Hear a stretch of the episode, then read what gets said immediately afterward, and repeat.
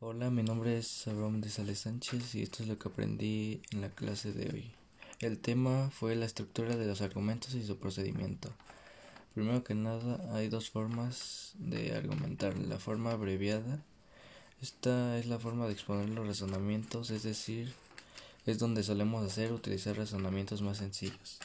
Y la forma explícita es cuando se exponen los razonamientos de una forma más detallada. Eh, los argumentos tienen... Un argumento tiene varios elementos. Primero está el problema o pregunta.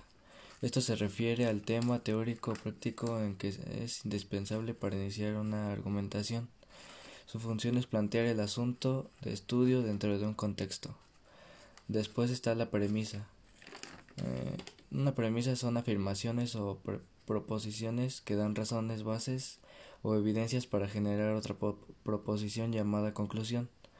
Sirven para afirmar o negar una idea. Em,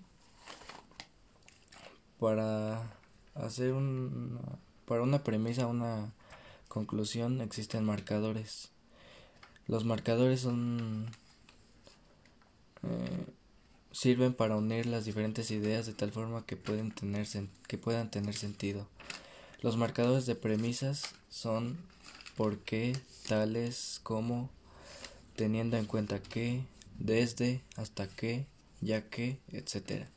Y los marcadores de conclusiones son se concluye que, en consecuencia, por tanto, etc.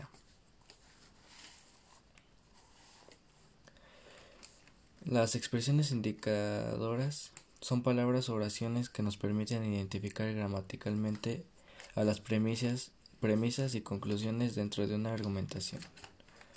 Y por último, la conclusión. Esta se entiende como aquella proposición que está soportada sobre la base de otras proposiciones llamadas premisas. Se le considera esta como la respuesta de la argumentación.